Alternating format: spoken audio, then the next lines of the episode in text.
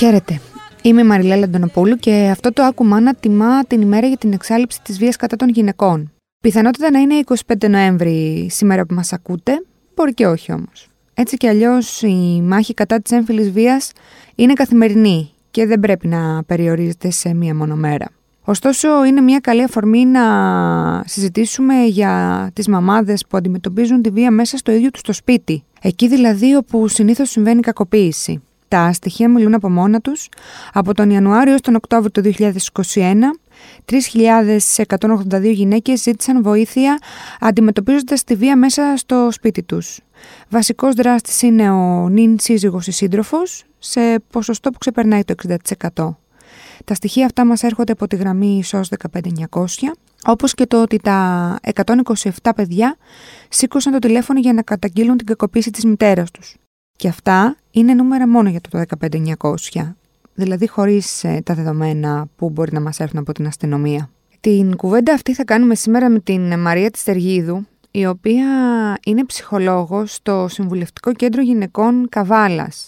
Αυτό σημαίνει ότι έρχεται σε επαφή καθημερινά ε, με θύματα έμφυλης βίας, γιατί το Συμβουλευτικό Κέντρο Γυναικών Καβάλας είναι ένα από τα συμβουλευτικά κέντρα από το Πανελλαδικό Δίκτυο Δομών της Γενικής Γραμματείας Οικογενειακής Πολιτικής και Ισότητας των Φύλων. Γεια σου Μαριά. Γεια σας κύριε Αντωνοπούλου, ευχαριστώ θερμά για την πρόσκληση. Λοιπόν, ας μιλάμε στον ελληνικό αρχικά, αφού γνωριζόμαστε κιόλας. Ε, θέλω να εστιάσουμε στην, ε, στην πείρα σου και στην εμπειρία σου ως ειδικός μέσα από την καθημερινή συναναστροφή που έχεις με γυναίκες ε, θύματα ενδοκογενειακής βίας που έχουν παιδιά. Και η πρώτη ερώτηση που έχω να σου κάνω είναι αν τα παιδιά δυσκολεύουν ή διευκολύνουν, δυσκολεύουν μέσα σε εισαγωγικά προφανώς, την απόφαση των γυναικών να απομακρύνουν τον κακοποιητή από τη ζωή τους. Δεδομένου πάντα ότι ε, πάνω από το 80% των ε, δραστών είναι κάποιος από το οικογενειακό ή φιλικό περιβάλλον και στη μεγάλη πλειονότητα είναι ο νυν σύντροφος ε, ή σύζυγος. Ακριβώς. Η ενίσχυση του γονεϊκού ρόλου των γυναικών που απευθύνονται στο συμβουλευτικό κέντρο δεν σου κρύβω ότι είναι το πιο ευαίσθητο ζήτημα στην ψυχολογική υποστήριξη. Η συντριπτική πλειοψηφία των γυναικών είναι θύματα ενδοοικογενειακής βίας. Ε, οι περισσότερες δε από αυτές είναι μητέρες. Οπότε όταν υπάρχουν παιδιά το δίλημα μένω ή φεύγω για τις γυναίκες αυτές είναι ακόμα πιο ισχυρό. Τώρα αναφορικά με το ερώτημά σου αν διευκολύνει ή παρεμποδίζει η ύπαρξη παιδιών τη φυγή από ένα γάμο θα σου πω ότι η απάντηση δεν είναι ποτέ ξεκάθαρη. Κάθε περίπτωση είναι διαφορετική. Σίγουρα είναι ένα δίκοπο μαχαίρι αυτό. Είναι ένα γαϊτανάκι ενοχών μπορώ να πω διότι συχνά οι γυναίκες λένε ότι επειδή έχω παιδιά ίσως πρέπει να φύγω για να μην κακοποιούνται και τα παιδιά στο γάμο αυτό. Κάποιες άλλες φορές όμως, όταν σκεφτούν την περίπτωση να φύγουν από το γάμο, να επιλέξουν δηλαδή να λύσουν το γάμο, σκέφτονται τι συνέπειες θα έχει αυτό για τα παιδιά, νιώθουν την ευθύνη διάλυσης της οικογένειας επάνω τους. Οπότε αυτός ο παράγοντας μπορεί να είναι ιδιαίτερα παρεμποδιστικός αναφορικά με τη λήψη της απόφασης να πάρουν διαζύγιο. Σε κάθε περίπτωση είναι πάρα πολύ πολύπλοκο το σκεπτικό τους, χρειάζεται ενδυνάμωση και πολλή υποστήριξη ώστε να καταλήξουν αφού δουν τα πράγματα ξεκάθαρα σε βοηθητικές αποφάσεις. Η λέξη κλειδί είναι που συχνά σε κάθε περίπτωση εμφανίζονται. Και οπωσδήποτε χρειάζονται πάρα πάρα πολύ δρόμο αυτές οι γυναίκες με τον εαυτό τους για να δουν τι πραγματικά είναι ωφέλιμο αφού εξαντλήσουν κάθε πιθανότητα να εξηγιανθεί ο γάμος. Ενοχές ως προς το ότι θα διαλύσουν μέσα εισαγωγικά πάλι το ναι. σπίτι τους, γιατί είναι ένα σπίτι που μέσα στο οποίο επικρατεί βία είναι ήδη διαλυμένο. Γι' αυτό νιώθουν ενοχές, ότι θα πάρουν, ας πούμε, θα έχουν το, έχουν το, πώς το λένε, το μαχαίρι και το καρπούζι να πάρουν κάποια απόφαση. Ακριβώς, ακριβώς. Συχνά νιώθουν δηλαδή ότι ναι, ο γάμος μου δεν πάει καλά, τα παιδιά κακοποιούνται παραμένοντας στο γάμο αυτό, αλλά πραγματικά αν πάρω εγώ την απόφαση να λύσω το γάμο, μήπως κατηγορηθώ ότι στερώ τα παιδιά από τον, πατέ, από τον πατέρα ναι, τους ναι, ναι. και το αντίστροφο, εκεί προσπαθώ να τις ενδυναμώσω ώστε να καταλάβουν ότι η ευθύνη του πατέρα είναι ξεχωριστή από τη δική τους ευθύνη. Εντοπίζεις ε, ηλικιακά κάπου ε, να κυμαίνονται οι περισσότερες που αντιμετωπίζουν, όχι που αντιμετωπίζουν το θέμα. Δεν πάει εκεί, έτσι κι αλλιώς ξέρουμε ότι η έμφυλη βία δεν έχει, είναι τυφλή. Απλά πότε αρχίζουν, δηλαδή αρχίζουν όταν τα παιδιά είναι μικρά, όταν τα παιδιά έχουν αρχίσει και μεγαλώνουν, πότε, αρχι, πότε αρχίζουν και το σκέφτονται ή έρχονται σε εσάς; Ε, συνήθως Μαριλέλα ένα πολύ ισχυρό καμπανάκι για να απευθυνθούν στο συμβουλευτικό κέντρο ή να αρχίσουν να σκέφτονται ενεργά ότι πρέπει να κάνουν κάτι οπωσδήποτε είναι όταν να αρχίσει ο πατέρας των παιδιών να κακοποιεί σωματικά και τα παιδιά. Τα παιδιά, ναι, ναι, ναι. Εκεί συνήθως είναι ένα ισχυρό τράνταγμα για τη γυναίκα γιατί συχνά δεν συνειδητοποιούν ότι ακόμα και τα παιδιά αν δεν κακοποιούνται τα ίδια σωματικά βλέποντας τον πατέρα να κακοποιεί τη μητέρα είτε ψυχολογικά είτε σωματικά πάλι κακοποιούνται. Ε, Αυτό συχνά δεν μπορούν να το δουν. Αλλά όταν αρχίσει η βία να να στρέφεται άμεσα και προς τα παιδιά, συνήθως εκεί υπάρχει ένα ισχυρό τράνταγμα στην ψυχολογία τους όπως το λέω και νιώθουν ότι είναι κατάλληλη στιγμή να δράσουν. Ε, Οπότε πολλές με αφορμή τη βία που δέχονται πια άμεσα και τα παιδιά απευθύνονται στο συμβουλευτικό κέντρο. Ε, θα συμβεί, έτσι. Ε, δεν μπορούμε να το πούμε βεβαιότητα, αλλά είναι λίγο φυσικό επακόλουθο όταν η βία είναι προς τη μαμά, μετά να είναι και προς τα παιδιά. Και επίσης όταν λέμε βία δεν είναι, ε, ε, γιατί πρέπει να γίνει και αυτός ο διαχωρισμός. Σαφώς και μιλάμε για τη σωματική, αλλά υπάρχει και η ελεκτική, ψυχολογική, συναισθηματική, οικονομική, σεξουαλική. Ε, υπάρχουν δια, διαφόρων μορφών βία, αλλά αυτό που λες είναι και το... Εκεί που πρέπει λίγο να το ξύσουμε περισσότερο, ότι ξεκινάμε και αντιδράμε ε, όσο περισσότερο μπορούμε όταν υπάρχει σωματική. Ενώ το πράγμα έχει ξεκινήσει από νωρίς. Ε, η σωματική είναι πιο ορατή. Ορατή, αυτό, ακριβώς. Δηλαδή και συχνά οι γυναίκες έχουν την αγωνια και με ρωτούν χτυπάει εμένα, δεν χτυπάει τα παιδιά. Άρα δεν θα τα χτυπήσει ποτέ, έτσι. Ναι. Έχουν αυτή την αγωνία να πάρουν απαντήσεις σε κάτι που πραγματικά είναι εντελώς απρόβλεπτο. Αλλά οπωσδήποτε ένας βίαιος άνθρωπος είναι απίθανο σχεδόν να είναι βίαιος μόνο προς ένα πρόσωπο. Και ας μην ξεχνάμε φυσικά ότι ακόμα και όταν ένας άντρας δεν κακοποιεί τα παιδιά σωματικά, αλλά κακοποιεί τη μητέρα είτε σωματικά είτε λεκτικά. Τα παιδιά ως θεατές αυτής της κατάστασης μες στο σπίτι είναι τα πιο πληγωμένα θύματα και σίγουρα υπάρχει αυτή η αόρατη ψυχολογική βία που δέχονται τα παιδιά και οι συνέπειες μπορεί να είναι πάρα πολύ δυσμενείς είτε στο τώρα είτε στο μετέπειτα ζωή τους. Οι σκέψεις που κάνει μια μητέρα που υφίσταται βία σε σχέση με τα παιδιά της, γιατί μιλήσαμε για τις ενοχές του αν φύγω δεν θα ναι. βλέπει το, τα παιδιά θα βλέπουν το, το μπαμπά κτλ. Δεν αισθάνονται, mm πώς αισθάνονται όταν συμβαίνει. Η βασική σκέψη θα έλεγα είναι τι είναι καλύτερο, να μείνω ή να φύγω. Ναι. Και στη συνέχεια αυτό το δίπολο οδηγεί σε διαφορετικά παρακλάδια σκέψεων. Δηλαδή, αν μείνω, τι μπορώ να κάνω για να γίνουν τα πράγματα καλύτερα; Αν φύγω, πόσο άσχημα θα είναι τα πράγματα; Θα τα καταφέρω; Οπότε αρχίζουν σενάρια, σκέψεις που υπάρχει μια φυταλάντευση συχνά για μεγάλο χρονικό διάστημα. Μια αναποφασιστικότητα και, και ένα μπέρδεμα συναισθηματικό και ψυχολογικο Και εδώ έρχεται και ο ρόλος του ψυχολόγου που δεν θα πεις στη γυναίκα τι θα κάνει.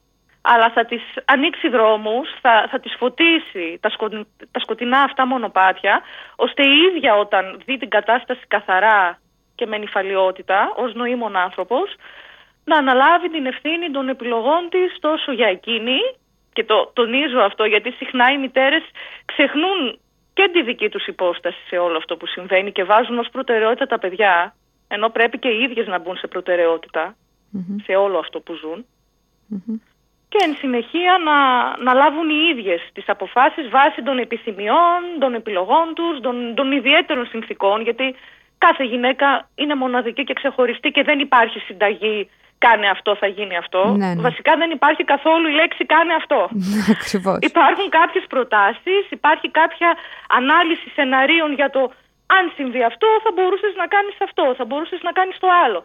Και δεν σου κρύβω ότι η μεγαλύτερη ικανοποίηση για μένα στο ρόλο μου δεν είναι εννοείται να πω στη γυναίκα τι θα κάνει, αυτό δεν το κάνω ποτέ. Είναι να μου πει μια γυναίκα ότι αυτό που λες δεν το είχα σκεφτεί. Πιθανόν να το εξετάσω και να δω αν τελικά θα με συνέφερε να το κάνω, αν θα το ήθελα. Τι είναι καλό και για μένα και για τα παιδιά, αλλά και για το σύζυγο. Δηλαδή οι προτάσεις της συμβουλευτικής ε, εμπεριέχουν και το σύζυγο οι γυναίκες έχουν, Μαριλέλα, την αγωνία να, να βοηθηθεί και ο άντρας μου για να πάνε τα πράγματα καλύτερα. Ναι, ναι, ναι. Αυτό θα ήταν το ευκταίο και το ιδανικό. Ε, ναι, αυτό είναι όμως μόνο στο χέρι του, του ίδιου. Ακριβώς. Και στο μυαλό του βασικά, γιατί τις περισσότερες φορές θεωρούν ότι δεν κάνουν κάτι λάθος.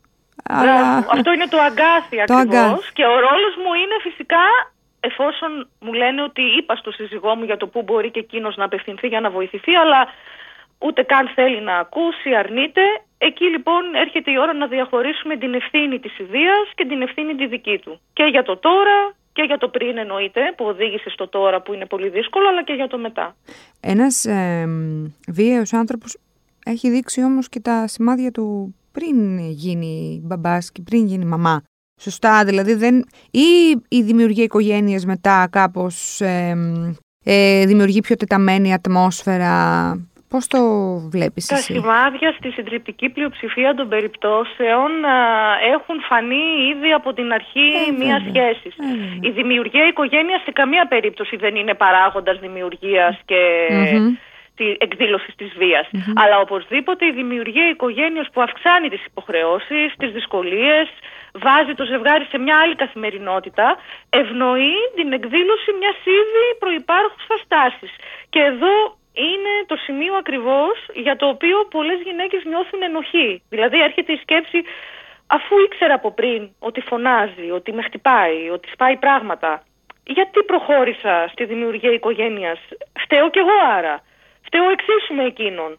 Αφού το ήξερα γιατί δεν έκανα κάτι; Γιατί τον παντρεύτηκα; Ακόμα, ακόμα και αυτή η σκέψη περνάει από το μυαλό.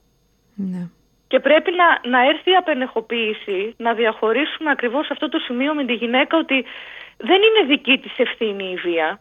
Η ευθύνη να κάνει κάτι να υπαρχει αφού ξέρει και βιώνει αυτή την κατάσταση. Αλλά οπωσδήποτε η ευθύνη άσκησης βίας βαραίνει τον ίδιο και μόνο. Δηλαδή η γυναίκα παίρνει την ευθύνη του κάνω κάτι για να ξεφύγω κι εγώ και τα παιδιά μου από τη βία. Δεν παίρνει την ευθύνη ότι εγώ φταίω που άσκησε βία ή εγώ φταίω που τον παντρεύτηκα αφού ασκούσε βία. Ε, ως, το, ως προς το προφίλ ε, της ε, γυναίκας που πέφτει θύμα ενδοοικο, ενδοοικογενειακής βίας. Διόρθωσέ με, αλλά θεωρώ ότι δεν παίζει ρόλο πλέον η ανεξαρτησία. Γιατί λέω το πλέον, γιατί παλιά ήταν μια κατάσταση που ξέρεις, πάρα πολλές γυναίκες δεν, δεν, δεν εργάζονταν, ε, βιοπορίζονταν. Δεν... Ήταν ο άντρας που ουσιαστικά ε, έφερνε τα λεφτά στο σπίτι. Ε, πλέον δεν υπάρχει αυτό. Παρ' όλα αυτά όμως η ενδοικογενειακή βία υπάρχει και παραυπάρχει. Θεωρείς ότι υπάρχει σχετισμός μεταξύ της οικονομικής ανεξαρτησίας ή του μορφωτικού επίπεδου κτλ. ή όχι; Κανένα δεν υπάρχει. Mm-hmm. Ακριβώς όπως το λες, η βία δεν γνωρίζει κοινωνικά κριτήρια, οικονομική κατάσταση. Δεν κάνεις διακρίσεις. Αυτό είναι το ξύμορο της υπόθεσης. Ναι, ναι, ναι. Είναι ένα στερεότυπο ότι ποιες γυναίκες θα δέχονται τη βία, εκείνες που είναι άπορες, που δεν έχουν δυνατότητα να ανεξαρτητοποιηθούν, που είναι χαμηλών κοινωνικών στρωμάτων. Η μέχρι τώρα εμπειρία μου στο Συμβουλευτικό Κέντρο και η γενικότερη εικόνα των περιστατικών κακοποίησης, παγκοσμίως θα έλεγα, είναι ότι η βία δεν κάνει διακρίσεις. Μπορεί να συμβεί σε οποιαδήποτε γυναίκα και οποιοδήποτε άνθρωπο κατ' επέκταση. Ακριβώς. Και φυσικά πολλές γυναίκες στο Συμβουλευτικό Κέντρο λέγανε ότι αν είχα τα χρήματα ή αν είχα μια δουλειά θα ήταν τα πράγματα πολύ διαφορετικά και εν τέλει μπορεί να βρουν και μια δουλειά στην πορεία και πάλι να παραμένουν. Το πώς σκέφτεται ένα θύμα κακοποίησης δεν έχει να κάνει ούτε με την ακαδημαϊκή του μόρφωση, ούτε με τις δυνατότητες που έχει να εξελιχθεί. Συμβαίνει στο μυαλό των ανθρώπων κάτι πάρα πολύ ιδιαίτερο, όσων κακοποιούνται εννοώ, που εμείς οι τρίτοι που το βλέπουμε από μια άλλη σκοπιά δεν μπορούμε να το κατανοήσουμε. Δηλαδή, αυτό που λέει συχνά η κοινωνία σε μια γυναίκα και δει μητέρα που δέχεται βία, ε καλά, είναι δυνατό να το ανέχεσαι, γιατί δεν έφευγες. Είναι πολύ εσφαλμένη η ερώτηση και είναι πραγματικά ένα σκεπτικό που έχουμε εκ του ασφαλούς χωρίς πραγματικά να μπορούμε να μπούμε στο μυαλό της γυναίκας αυτής που είναι ένας λαβύρινθος χωρίς διαφυγή, αν δεν δεχτεί κάποια βοήθεια για να αρχίσει να ξετυλίγει σιγά σιγά το κουβάρι. Ε, σε μια μητέρα που βιώνει τη βία αλλά διστάζει να το αντιμετωπίσει, τι συμβουλές θα, θα έδινες; Και εδώ πριν μου απαντήσεις να, να πω το εξής ότι μπορεί κάποια να έρθει στο συμβουλευτικό κέντρο, στο οποιοδήποτε συμβουλευτικό κέντρο, να ζητήσει την οποιοδήποτε βοήθεια, από όποιον φορέα τέλος πάντων νιώθει εκείνη ότι θέλει, χωρίς απαραίτητα να είναι με το κλειδί στην πόρτα. Θέλω να πω, γιατί ξέρεις, μερικές φορές λέμε Α, θα πάρω βοήθεια τώρα που είμαι έτοιμη. Νομίζω ότι το, αντί, το αντίστροφο ισχύει, σωστά. Ναι, ναι, κάθε περίπτωση είναι διαφορετική. Βέβαια, κάθε περίπτωση είναι διαφορετική. Απλά επειδή ξέρεις, είμαστε γυναίκες και κάπως μπορούμε να μπούμε στο μυαλό η μία της άλλης. Γι' αυτό την ναι. κάνω αυτή την επισήμανση. Νομίζω ναι, ότι διευκολύνει. Ναι, ναι. Πολύ ορθή επισήμανση είναι αυτή. Mm-hmm. Άλλες γυναίκες απευθύνονται με το κλειδί στο χέρι, όπως το είπες. Ναι, ναι. Άλλες απευθύνονται μετά από πάρα πολλά χρόνια, δηλώνοντας ότι δεν θέλω να χωρίσω. Θέλω απλώς να το διαχειρίζομαι καλύτερα. Κάποιες άλλες απευθύνονται πριν αρχίσει να εκδηλώνεται η μεγάλη κρίση, προληπτικά, ενημερωτικά και θέλουν να δουν τι, μπορεί να, τι μπορούν οι ίδιες να κάνουν, τι μπορεί να γίνει στην περίπτωση που η βία κλιμακωθεί, που δυστυχώς συνήθως έτσι γίνεται. Είναι σεβαστή η επιθυμία κάθε γυναίκας που απευθύνεται για τους λόγους που απευθύνεται. Εμείς ξεκαθαρίζουμε από την αρχή ότι δεν θα οθήσουμε καμία γυναίκα σε καμία ενέργεια παρά τη θέλησή της. Ο ρόλος μας είναι ενδυναμωτικός και όχι καταγγελτικός. Τώρα όσο για το τι θα συμβούλευα σε μια γυναίκα που απευθυνεται θέλω να σου πω από την εμπειρία μου ότι το μόνο ασφαλές είναι ότι δεν υπάρχουν συμβουλές. Δεν υπάρχει πανάκια, δεν υπάρχουν συνταγές, κάνε αυτό γιατί θα γίνει αυτό. Και δεν σου κρύβω ότι με τις γυναικες λίγο ξύμορο ακούγεται, αλλά αποφεύγω τις συμβουλές προσπαθώ να είμαι δίπλα τους να τις ενδυναμώσω. Αυτή είναι η λέξη κλειδί, ενσυναίσθηση και ενδυνάμωση. Αν μπορούσα να μιλήσω σε κάποια γυναίκα, λοιπόν, σε κάθε γυναίκα που κακοποιείται, θα έλεγα όπως είναι και ο τίτλος του podcast, άκου μάνα. Υπάρχουν άνθρωποι που μπορούν να σε στηρίξουν. Εσύ που καθημερινά υποφέρεις, που βάζεις το κλειδί στην πόρτα ή όταν γυρίζει ο σύζυγός σου από τη δουλειά φοβάσαι. Εσύ που βάζεις τα παιδιά σου να κοιμηθούν και κλαις τη νύχτα. Εσύ που κλαις τη σιωπή και νιώθεις ότι όλα είναι μαύρα και δεν έχεις κανέναν. Υπάρχουν άνθρωποι να σε ακούσουν, να σε βοηθήσουν, να μην σε κρίνουν. Είναι πολύ βασικό αυτό. Εμείς αποδεχόμαστε κάθε γυναίκα που έρχεται για αυτό που είναι, για τις επιλογές που έχει κάνει, ανεφόρον. Και υπάρχουν άνθρωποι να σε βοηθήσουν να βγεις από αυτή τη, τη μαύρη τρύπα, όπως τη λέω είναι ευθύνη, είναι επιλογή σου και μπορείς να τα καταφέρεις. Οπότε το κλειδί είναι να, να καταλάβει μια γυναίκα με χαμηλή αυτοεκτίμηση, γιατί επίσης και αυτό είναι ένα στοιχείο πάρα πολύ συχνά που συναντώ με τις γυναίκες που απευθύνονται. Νιώθουν πολύ άσχημα για τον ίδιο τους τον εαυτό. Νιώθουν ότι δεν υπάρχουν επιλογές, αλλά ακόμα και να υπήρχαν νιώθουν ότι είναι αδύνατο να, να φτάσουν σε αυτές. Οπότε περισσότερο δεν θα πω συμβουλές, θα πω απλά ότι είμαστε εδώ και εμείς στο Συμβουλευτικό Κέντρο Γυναικών του Δήμου Καβάλα, αλλά και όλο το δίκτυο της Γενικής Γραμματείας Δημογραφικής και Οικογενειακής Πολιτικής και Ισότητας των φυλων Είναι πολύτιμη η ύπαρξη του δικτύου αυτού. Τα Συμβουλευτικά Κέντρα και οι Ξενώνες Φιλοξενίας Γυναικών είναι οι δημόσιοι φορείς κατά της βίας εναντίον των γυναικών, όπου χιλιάδες γυναίκες έχουν βρει καταφύγιο και η τηλεφωνική γραμμή 15900 επίσης που λειτουργεί σε 24 ώρη βάση. Και δωρεάν βέβαια. Άρα λοιπόν θα ήταν μία δήλωση ύπαρξης και διάθεσης υποστήριξης με ενσυναίσθηση και πολύ σεβασμό και στα βιώματά τους και σε αυτό που είναι και στις επιλογές που οι ίδιες θα κάνουν. Ο δικός μας ρόλος δεν είναι να τις πάρουμε από το χέρι να κάνουν ενέργειες χωρίς εκείνες είναι να φωτίσουμε τους δρόμους σε ένα σκοτεινό μονοπάτι που βρίσκονται, ώστε βλέποντας το φως να πούν «Α, υπάρχει και αυτή η επιλογή, μήπως να το σκεφτώ, υπάρχουν δρόμοι» και θα πάνε τα πράγματα καλύτερα γιατί αξίζει και σε μένα και σε κάθε άνθρωπο μια καλύτερη ζωή, δίχως βία. Ε, έχεις παρατηρήσει αλλαγή στον τρόπο αντιμετώπισης των γεγονών μετά από όλη αυτή την δημόσια συζήτηση που γίνεται δυνατά πια ε, για την έμφυλη βία τα τελευταία χρόνια; Ναι, και νομίζω ότι αυτό το πολύτιμο στοιχείο είναι το σημαντικότερο σε όλο Ότι το κίνημα μη του, όχι μόνο για τις γυναίκες και για τους άνδρες και για κάθε άνθρωπο που εξομολογείται τη βία που έχει σπάει ένα ταμπού. Δεν σου κρύβω ότι πολλές γυναίκες που απευθύνθηκαν στο συμβουλευτικό κέντρο μας είπαν ότι η εφόρμηση ήταν αυτό ακριβώς το κίνημα. Μάλιστα. Κάποιες εξομολογήσεις ε, επωνυμων αρχικά για τη βία που δέχτηκαν. Ότι ήταν ένα κίνητρο ότι αφού το είπαν εκείνοι, μήπως να το πω κι εγώ, να μην το κρύβω πια. Ότι η κοινωνία είναι σίγουρα πιο έτοιμη να το αποδεχτεί. Χαίρομαι πάρα πολύ γι' αυτό. Φυσικά μετά ξεκινάει ένας αγώνας του να μην ενοχοποιούνται τα θύματα. Η γνωστή ερώτηση γιατί, γιατί τώρα, και τόσα χρόνια τι έκανες που είναι απαράδεκτο να λέγεται σε οποιοδήποτε θύμα βρίσκει τη δύναμη να Φυσικά. εκμυστηρευτει όλα αυτά τα βιώματα που είναι τραύματα συχνά. Δεν είναι απλά βιώματα που πόνεσαν και περασαν Η βία αφήνει ανεξίτηλα σημάδια στην ψυχή κάθε ανθρώπου που την έχει βιώσει και πραγματικά κανείς δεν μπορεί να φανταστεί πώς νιώθει πραγματικά το θύμα βίας. Μόνο υποθέσεις μπορεί να κάνει. Ναι.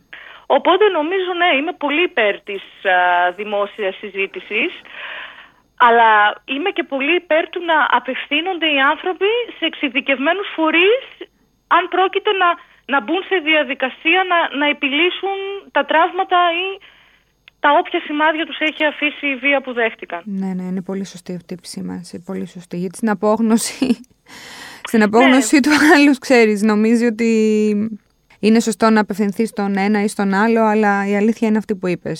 Και χαίρομαι πολύ που και οι δημοσιογράφοι στην πλειοψηφία και εσύ φυσικά είσαι μία από αυτούς και, και σου δίνω και συγχαρητήρια γι' αυτό.